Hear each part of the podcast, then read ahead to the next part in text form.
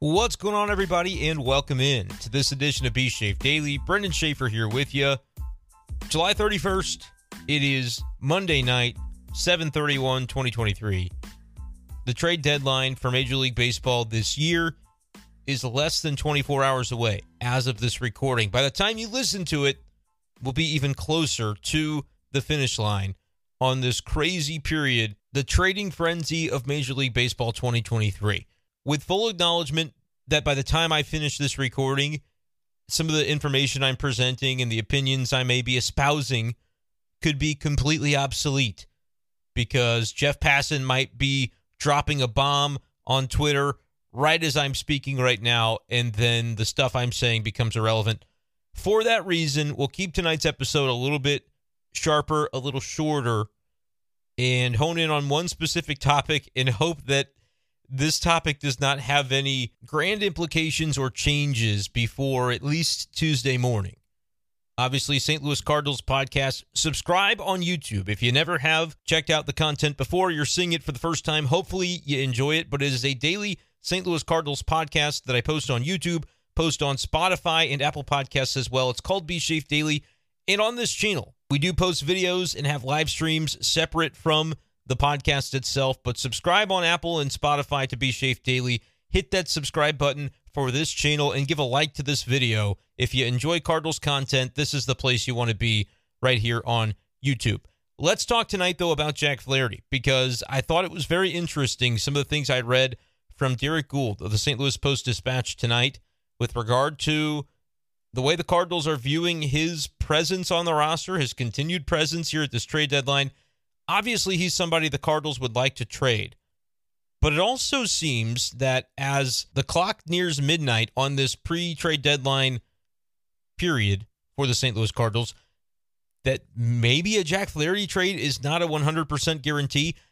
I don't know if I completely agree with that, but I'll present to you sort of the thought process and the rationale that was described by Derek in his article for S T L Today, which I absolutely recommend you guys go checking out. But it is a bit of a launching off point here tonight, because after the moves of Sunday, when the Cardinals successfully unload Jordan Hicks, four prospects, and unload Jordan Montgomery, Chris Stratton, four prospects, you felt like, okay, they're on the right path. They recognize that these short-term expiring assets are no benefit to them unless the Cardinals, who are not competitive in twenty twenty-three, can find a way to extract some value from those players, from their present-day value, and turn them into future assets, prospects, controllable pieces, whatever the case might be.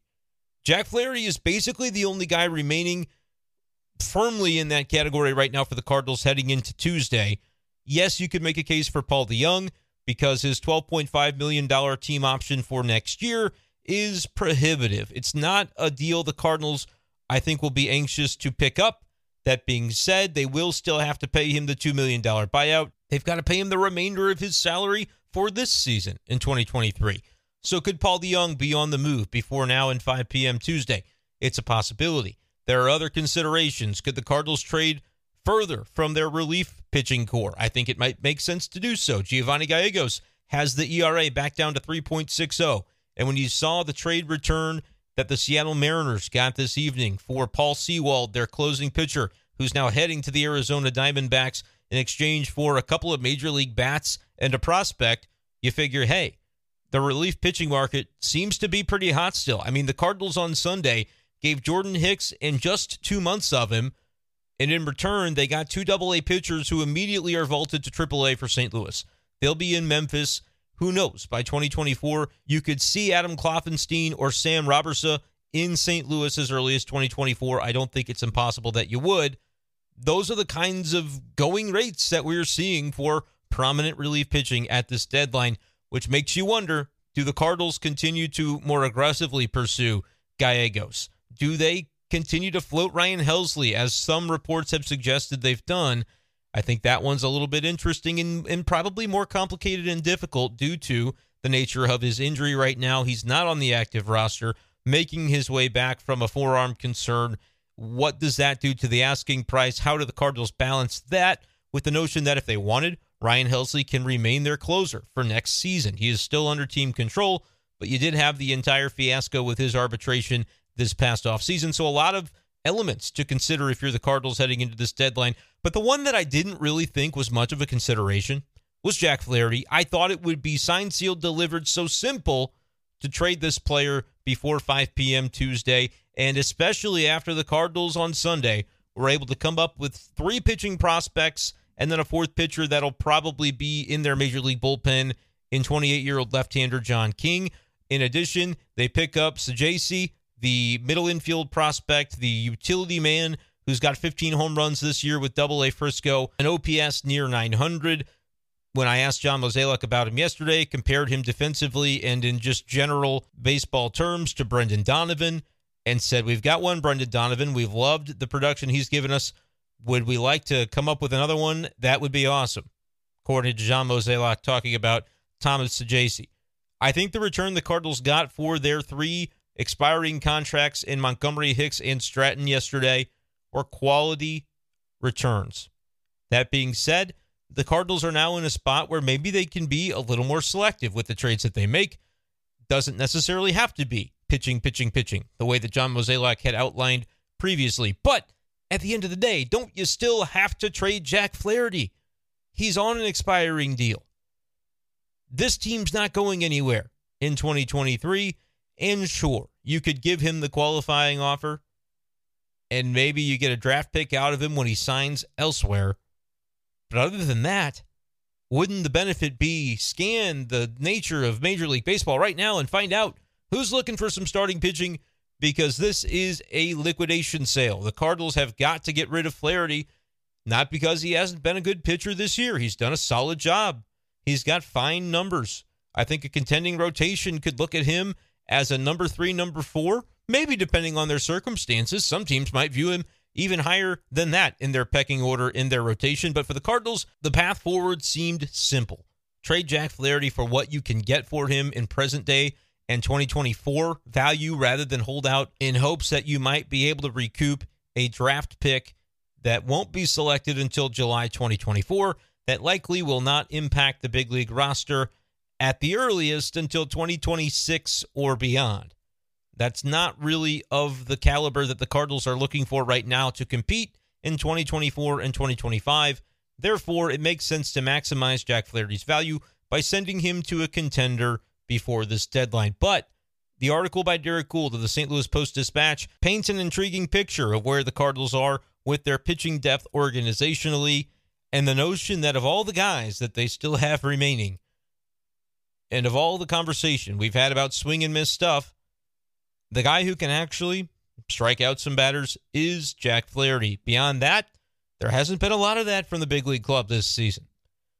So how, the casual baseball fan might wonder, and have reason to do so, might the Cardinals suggest they can improve their swing and miss as a pitching staff while getting rid of one of the guys that actually excels in that area, one of the few guys who has done so for the twenty twenty-three Cardinals? Striking out nearly a batter per inning this season, and in past years has excelled even beyond that level when it comes to swing and miss stuff and strikeout rate for the Cardinals rotation. While the Cardinals arguably picked up a couple guys on Sunday who could factor in in that way in the future, like Kloffenstein, who from the Toronto Blue Jays double A affiliate was able to strike out one hundred five batters in eighty-nine innings this season. That's a nice rate. It's kind of the best season that he has had as a professional. twenty twenty-one, twenty twenty-two were more of a struggle for him. How much is that real?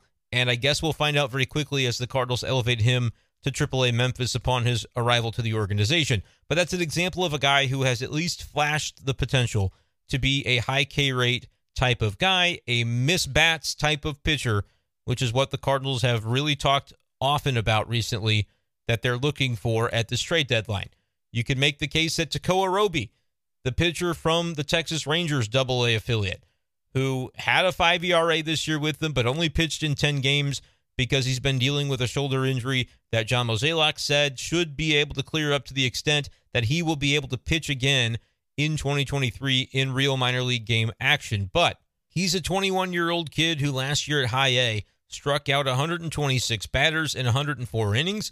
This year, fifty strikeouts in forty-six innings at double A, even as he has dealt with some of these shoulder concerns that ultimately got him shut down for a period of time.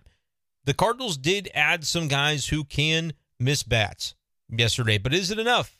When you look ahead to the twenty twenty-four rotation, how many of these double A kids are reasonably going to be able to reach the major leagues and contribute in a meaningful way as early as next season? Because that was the edict from John Mozeliak and company when it came to this trade deadline. I think realistically, when you looked at the guys that they have been willing to give up so far, it has been the guys you knew must be traded. Expiring contracts, free agents to be, pitchers that you'd have for a couple more months, and then all bets are off. There's no guarantee that Jordan Montgomery, Jordan Hicks, or Chris Stratton would have been in this organization next year. And if you'd like for them to be, guess what? You can still re-sign them. That's a door that the Cardinals and those individual pitchers have evidently left open. So it's not impossible that you could bring those guys back, but focus on the return you can possibly get now from contending teams that are desperate to bulk up their pitching because they're in a race and the Cardinals aren't. It's not familiar territory for where Saint Louis has been in recent years under John Mozeliak, but it's where they are today. And so I applaud the Cardinals for recognizing kind of where they're sitting and to know that we have to be able to do something with these assets that are valuable to others. They just don't serve much value to the Cardinals in August and September of twenty twenty-three. So they were able to get value, I believe, for three of those pitchers, and you've still got some that could move. But the primary name on that list is Jack Flaherty because of the combination of his presence as a capable starting pitcher and his contract situation, which is poof at the end of this season. I've maintained that it makes sense only for the Cardinals to get value for him. If your plan is to contend in twenty twenty-four, twenty twenty-five, and not have this long, drawn-out rebuild, it only makes sense to get what you can for these guys in the here and the now. Double A prospects at a minimum. Yeah, for rental guys, it's probably the best you can do. Guys who are between double A, triple A, maybe you propel those careers forward by promoting them to Memphis soon, as the Cardinals are doing with both pitchers that they acquired from the Toronto Blue Jays, and maybe those guys excel to where you can factor them in as early as breaking camp in twenty twenty-four. But usually, I think it's going to be an uphill climb to find those kinds of guys for each of these rental pitchers. But Flaherty could be an exception to that. We have seen starting pitching move on this trade deadline. Aaron Savali was traded by the Cleveland Guardians today. You saw relief pitchers like Sewald move for the aforementioned bats to the Arizona Diamondbacks, guys like Josh Rojas and Dominic Canzoni. Those are major league bats being moved for pitching. Now, Sewald, I believe, is under team control beyond this season, as is Savali, who's got a couple years of team control remaining. But Jack Flaherty, even as a rental, I think the market has set itself up to where the Cardinals should be able to cash in, at least getting a nice double A to triple A prospect that, if they continue to need pitching as they entered this trade deadline period discussing, they could go that route. Or I realistically think you could add offense if you really needed to for Flaherty. Or you could package Flaherty with somebody else that has been rumored to be on the block, like a Dylan Carlson. Wouldn't be my personal preference, but I get it. Like a Tyler O'Neill, as Derek Gould reports that the Cardinals have obviously offered out Tyler O'Neill. It's not like they've made him completely untouchable, but we saw Katie Wu recently report that the Cardinals expect to hold on to him. I think, just reading the situation from my end, that is more of a result of the types of offers the Cardinals have gotten and expect to continue to get when it comes to Tyler O'Neill. You don't want to sell a guy at his lowest point, and as a result, with O'Neill just recently coming off of the injured list, my impression is that the Cardinals probably haven't gotten the offers that they see fit for Tyler O'Neill, which is why their anticipation would be that he would remain a Cardinal beyond the August first trade deadline. But Derek writes that teams looking for offense do see O'Neill as a part of the group of available outfielders from the Cardinals in this trade deadline period at large. I think that's right. I think it's just going to have to be the ask. The Cardinals are going to have to be compelled to move O'Neill as a result of getting something worthwhile in return. If they don't, they say that's fine. Let's see O'Neill play through August and September. He will, if healthy, probably perform very well because he is a ridiculously good athlete. He has a lot of tools on a baseball field. And so the Cardinals might then be able to, to show other teams, like, look, here was his body of work from the second half of the season. Would you like to acquire this player for twenty twenty-four in November or December?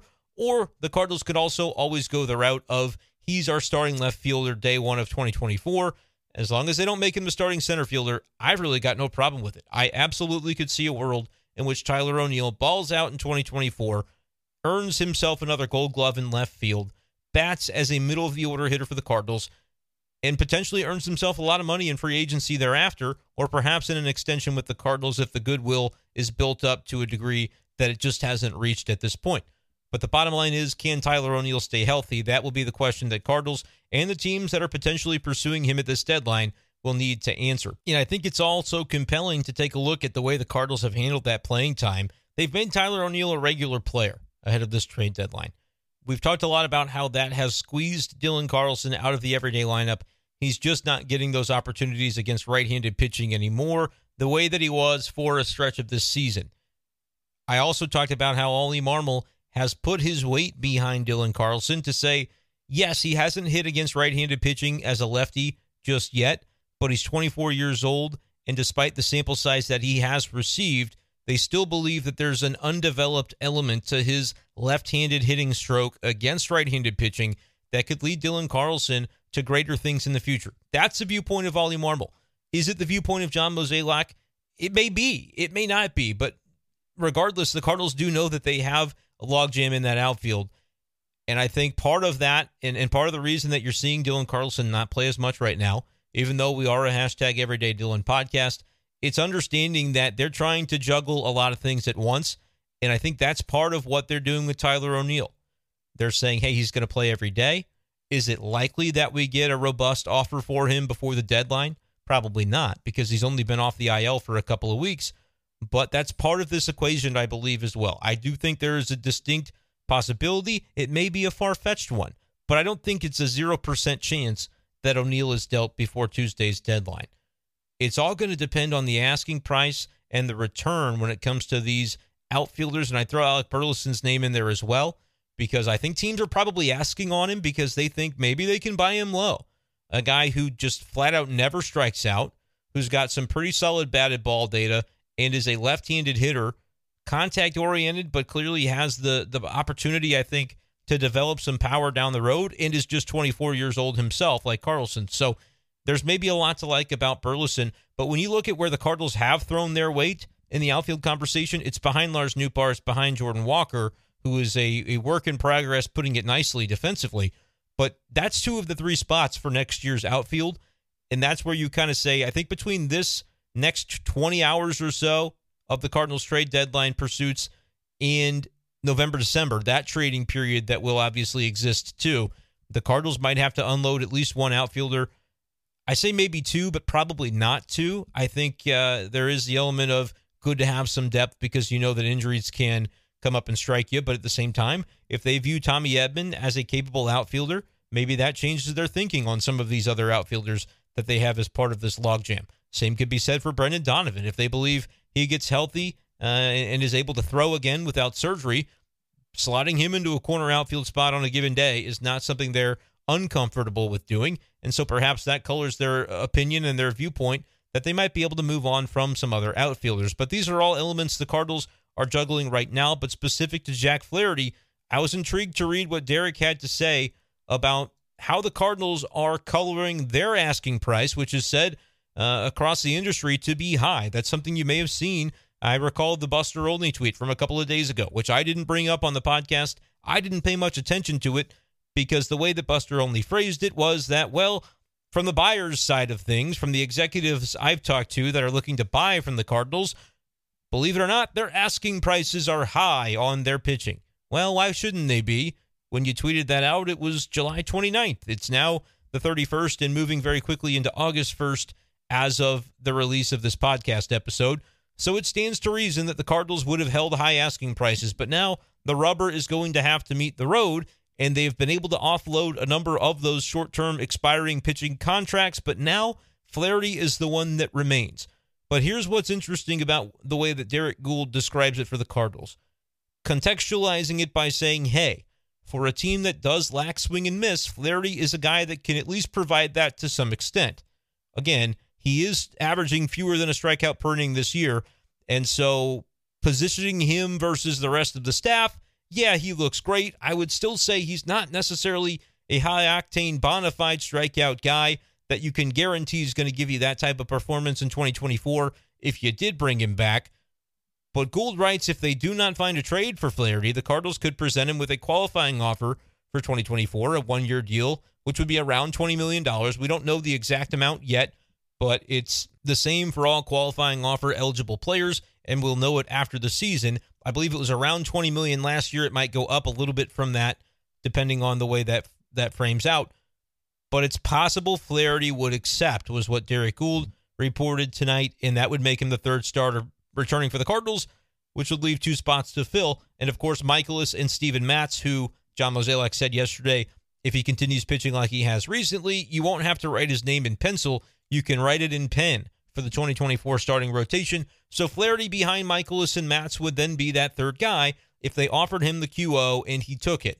If he didn't take it, you would still get draft pick compensation. But the Cardinals have been very clear about their lack of preference for that type of uh, recoupment, if you will, because those guys, those draft picks don't help the Saint Louis Cardinals in twenty twenty-four or twenty twenty-five, which are years that the Cardinals are very out front about prioritizing. They said, we're not trading Nolan Arenado. We're not trading Paul Goldschmidt. Those guys are centerpiece players for us in twenty twenty-four. And depending on how they handle Goldschmidt's situation, they could decide to extend him in February or before then and have him for twenty twenty-five and beyond as well. That is going to get into some interesting territory considering his age and the lack of general competitiveness for the Cardinals right now. Would Goldschmidt want to commit to more years with Saint Louis, or will he decide to test free agency? Will he want to continue playing long-term? Like, a lot of these questions are ones that have not been answered, and they won't until we kind of see the way the Cardinals and Goldschmidt both approach that situation. But bottom line, Cardinals are looking to contend as early as next year. They have expressed a high belief of optimism that they will be able to do so after reorganizing and restructuring and acquiring some new pitchers. But if you don't get anything for next year for Flaherty, that does make it a little bit less likely to be able to pull it off, unless Flaherty is one of the answers in free agency, which could come via that qualifying offer. And honestly, if you knew he would take it, it wouldn't be the worst thing in the world because, first of all, it's just Bill DeWitt's money. He didn't spend enough of it on pitching this past offseason through John Mozeliak as the conduit there that did not do enough to build it up through free agency when there were some opportunities. He said the guys we went after, either it's an excuse that they haven't pitched well with their new teams, so it's like we are off the hook for that, or they just didn't find a way to sign the guys that they were after. And John Mozeliak just has to kind of throw his arms up and say, yep, we tried and we failed. But either way, DeWitt's payroll was lower as a result. And next year, that simply cannot be the case. So if it's twenty million dollars to Jack Flaherty, it's twenty million dollars to Jack Flaherty on a one-year deal. But the problem that I have with this, and it's not that I'm questioning Derek's reporting that this is the way the Cardinals are thinking about it, because this sentence that follows the explanation from Derek that they could offer him the qualifying offer if they don't find a trade for him today within the next twenty-four hours. Derek says the Cardinals' appetite to potentially offer him the the qualifying offer and hope that he accepts it for that informs their asking price. And the exact sentence from Derek's article, the Cardinals' appetite for that informs their asking price. The appetite to potentially add him on a one-year deal, have him as the third starter, and then only have two spots to go through free agency and the offseason trade market to fill for that twenty twenty-four rotation. The Cardinals do have an appetite for that. They have seen enough from Flaherty, evidently, to believe that that would be a worthwhile expedition. I personally don't agree with that. I think you need to trade Jack Flaherty before five p.m. Tuesday. I think twenty million dollars, like I said, is only Bill DeWitt's money, and so it's not the end of the world. I am not one hundred percent sure the Cardinals couldn't find more value for twenty million dollars off the free agent market than Jack Flaherty. Granted, how many guys that are willing to take a twenty million dollars per year annual salary will do so on a one-year deal in free agency? Yeah, it's probably not a, a list that's very lengthy or very worthwhile to have consideration from the Cardinals. So I get that angle of it. It may be that the best one-year deal you can come up with to fill one of those valuable spots in the rotation next year is Flaherty and hoping that he rebounds. But I'm going to be honest, you can trump up Jack Flaherty as a strikeout savant with what he's done this year, and it might be true relative to the rest of his teammates, but he's got one hundred six strikeouts and one hundred nine and two-thirds innings. That's not even nine per nine, right? It's an eight point seven strikeouts per nine innings rate, and it is one of the lower rates of his career. twenty eighteen, nineteen, and twenty, he was above ten Ks per nine. twenty twenty-one, he was nine point eight.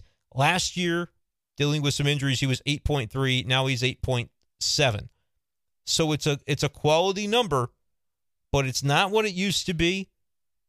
And I'm not so sure that paying him the highest salary of his career on a one-year deal, rather than figure out what kind of asset you can get for him, I don't know if that's the right call. He's got a four point four three E R A this season.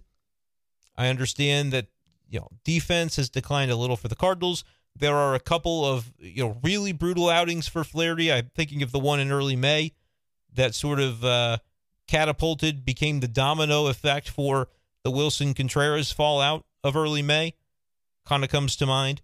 Maybe that's coloring his E R A of four point four three so much that it doesn't give you an accurate depiction of what he's been for the rest of his season. I could totally get behind that and understand where that might be a valid point to be made. And maybe his E R A, I'm not going to do the math, but it might be three point nine. It might be four point one outside of that one troublesome outing against the Angels. So there is a world in which Jack Flaherty has a great finish to this season, ends up looking like a bargain for twenty million dollars on a one-year deal next season, and he accepts that qualifying offer. Although I would mention that if he does look like a bargain at that price, he probably declines the Q O.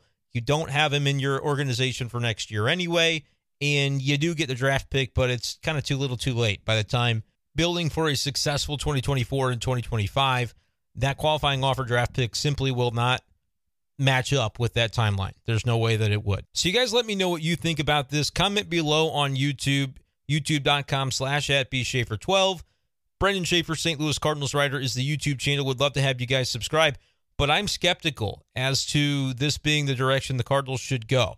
Derek mentions that their asking price, which is a high one, clearly, and the reason it's high, well, that's colored by the fact that they have this sort of contingency plan in mind. The contingency plan that if we don't find a good trade for Flaherty where we feel like we're getting max value, we could keep him in the organization. Maybe he's convinced that he'd like to stay, and maybe that's something that we would be more than open to, particularly on the twenty million-ish qualifying offer for next year. If he accepts that, suddenly we've got a lot less work to do in free agency this offseason to fill and staff that rotation.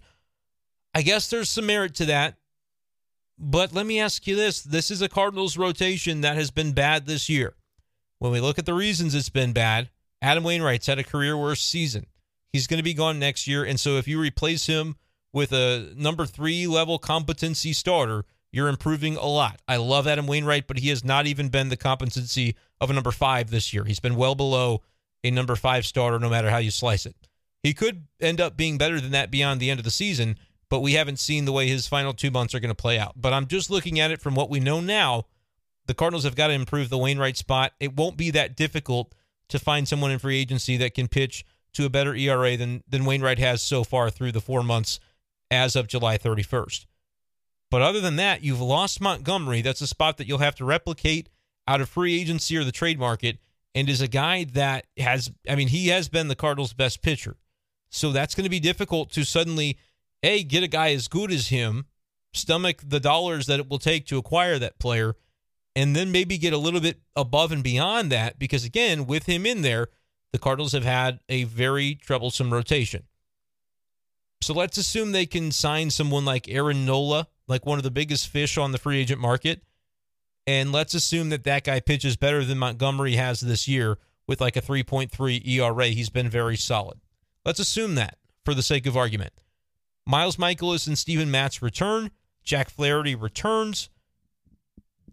What's that fifth spot going to look like to make sure that this Cardinals rotation is night and day different in a better way than it's been in twenty twenty-three?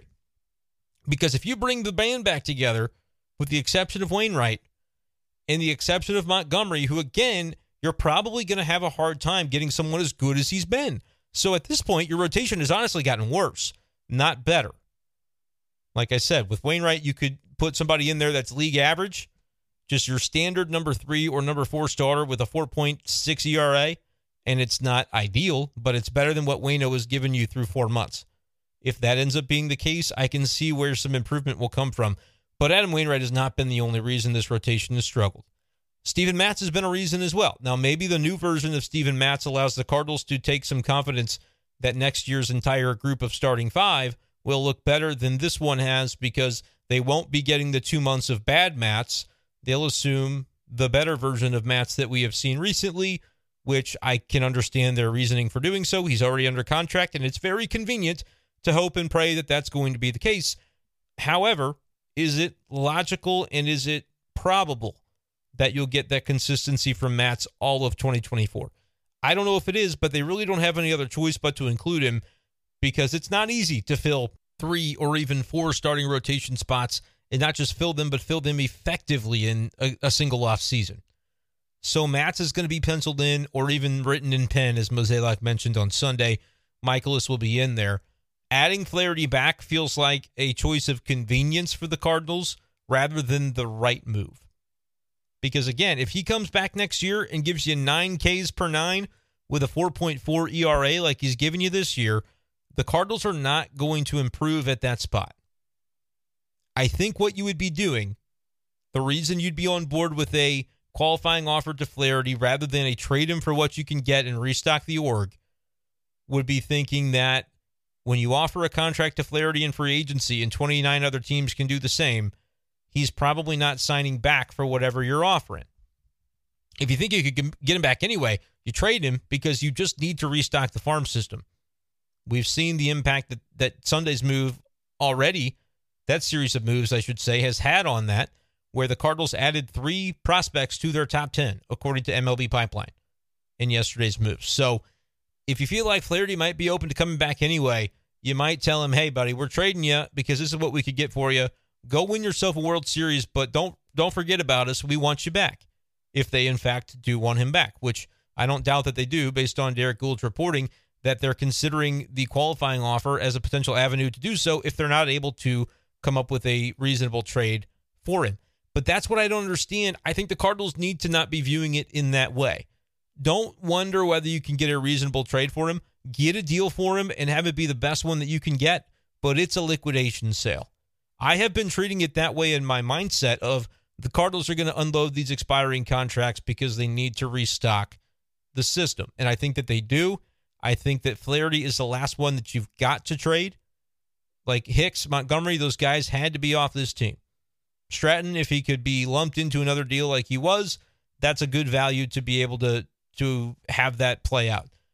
Flaherty's the last guy, and I, I think the Cardinals, with their high asking price, made sense a couple of days ago. And you still want to have a high asking price. You want to be a good negotiator. You want to be shrewd. I get that. I think the Cardinals need to trade Jack Flaherty, and ultimately, they don't need to tell other teams this because that will, you know, cost them leverage. They need to trade him for whatever they can get before five p.m. And maybe that's part of it. If I'm the Cardinals and I am looking to trade Jack Flaherty at all costs, I put out there in the media the idea that, hey, maybe we won't trade him. We we have a high asking price because we might just keep him. That could be a smokescreen. That could be legitimate. I'm not doubting one bit Derek's reporting. I am sure that it is accurate. But if I'm the Cardinals, I'd like to think that's not really their thinking. I'd like to think that they are going to move Flaherty for what they can get. Mozeliak said on Sunday, because of the deals of this day, we don't necessarily have to go pitching, pitching, pitching in the future moves we make before five p.m. Tuesday. We could potentially find ourselves in a spot where we can just take the best talent available for the talents that we have to offer in these deals. I think it would be a disappointment. Bottom line, a disappointment if the Cardinals don't trade Flaherty, because I think it's a little bit wishful thinking to feel like it's going to play out perfectly when it comes to this contingency plan of, well, if we don't find a deal for him, at least we can do the qualifying offer, which is not the type of phrasing they were using a couple of weeks ago, by the way. Mozeliak said, twenty twenty-four is what we're searching for, guys that can help us then. twenty twenty-five will still be considered, you know, which kind of tells you double A prospects that may not be ready by twenty-four. It's not out of the question that the Cardinals would pursue those. This was July seventeenth when he said these things. But the quote from him was, twenty twenty-six feels like it's a ways away, which to me says if you're looking at draft picks drafted in July twenty-four, those guys aren't ready until twenty-six at the earliest. And that's not the window the Cardinals are looking at. So this would be a change from that. They can say it now if they want to, because maybe the market for Flaherty hasn't developed the way that they've wanted it. But let's not pretend that it's this good thing and this positive potential thing that, oh, at least we have the qualifying offer. How wonderful. And maybe he'll even accept it, which will help the Cardinals fill out their rotation for next year. I still think that's not the way they should go. That's my personal belief. I think they should trade him, even if it's not going to meet the high asking price that they've held. They don't have to tell anybody that until four fifty-nine on Tuesday when they go, all right, we played this game of cat and mouse and we lost it, but we can still get a prospect. We can still get a piece back for Jack Flaherty, who we ship off to a contender, and we revisit with him in the offseason if we really have a belief that he should be part of our future, which I'm skeptical that the Cardinals think that. I'm sure that it feels like a nice idea. He's been here long enough. He knows the organization, and there is obvious potential within him to be able to pitch better than he's pitched this season, and honestly, to be able to pitch at a Cy Young level. That's what he did in twenty nineteen. And for the second half of the season, there was nobody better in twenty nineteen. So Jack Flaherty does have that within him. I'm not discounting the possibility that he'll do it again in the future. And honestly, if he goes somewhere else, I, I, I say you almost can bank on it happening, because sometimes a change of scenery just unlocks something new for players. And Flaherty, I, I wouldn't be shocked, because we've seen it before in glimpses. I wouldn't be shocked if he were the type of guy that could put it all together in a new environment with a change of scenery. But the narrative that I can see forming surrounding Jack Flaherty, if they can't find a way to trade him, was kind of placed in what I read from Derek tonight, which is the idea that they could bring him back on that qualifying offer. The problem with that is there's no guarantee that he'd accept it, and it's going to be contingent upon how he performs in August and September. So are you actually going to be rooting against your pitcher to say, I hope he doesn't pitch so well that he declines our qualifying offer, because then he's got to go out and Mozeliak's got to go out and find another pitcher for next season and free agency.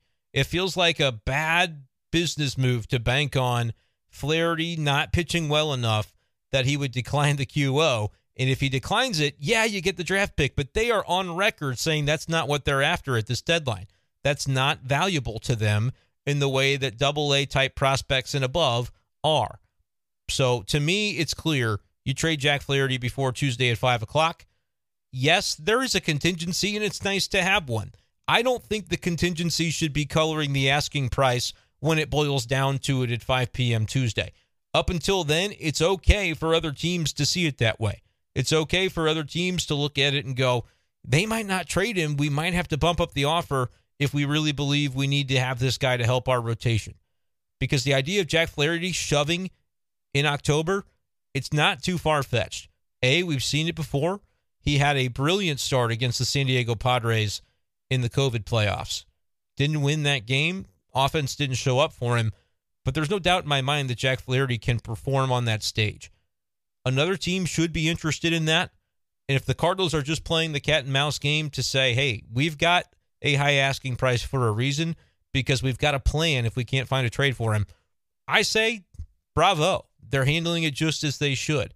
But we're going to find out by Tuesday at five o'clock what actually goes down when it comes to Flaherty. And in my belief, the Cardinals should still be full steam ahead on trading him. I would consider it a missed opportunity if they don't, even if they will come out and say the exact things that uh, Derek has already reported. And the reason it's been reported is because it's got some legs to it. So I'm interested to see which direction this thing blows in the next twenty-four hours. Let me know, though, what you think in the YouTube comments below. Do you think the Cardinals are going to ultimately trade Jack Flaherty? Do you think they even should? Do you disagree with me that, no, it's more important to have a shot at a lockdown, guaranteed, known commodity in that rotation for twenty twenty-four, and the avenue to doing that would be to hang on to Flaherty and find a way to potentially have him ink that qualifying offer or some other type of extension in the offseason, which would make the job of John Mozeliak filling out this rotation a little easier? My thought is that's great, but is the rotation better than it was this year if you largely bring back the same group? How do you reckon with that, knowing that one of the guys that you'll have to be replacing is your best pitcher from this season in a rotation that already wasn't doing enough? A lot of factors to consider. I think it's a very intriguing and fascinating conversation. I want to hear from you guys on the topic, though. YouTube.com slash at B Schaefer twelve. Click on this video discussing Jack Flaherty. Drop down and comment with your thoughts below. Should the Cardinals trade him? Should they keep him? Should they sign him or make a run at him in the offseason if the qualifying offer concept goes south? Let me know what you think, because John Mozeliak and the Cardinals are trying to rebuild this organization very quickly. They're doing it on the fly, and they're expecting that by February twenty twenty-four, we're coming into a Cardinals season where expectations are once again high. Can they pull it off, and how will Flaherty fit into all of that? I'm interested for your thoughts, so once again, drop them below, and make sure to hit that subscribe button on YouTube, Spotify, and Apple Podcasts when it comes to B-Shape Daily and the Brenden Schaeffer Saint Louis Cardinals Writer YouTube channel. That is going to do it for this edition of the show. However, appreciate you guys as always for listening, and we'll talk to you next time, post-trade deadline on B-Shape Daily. Peace!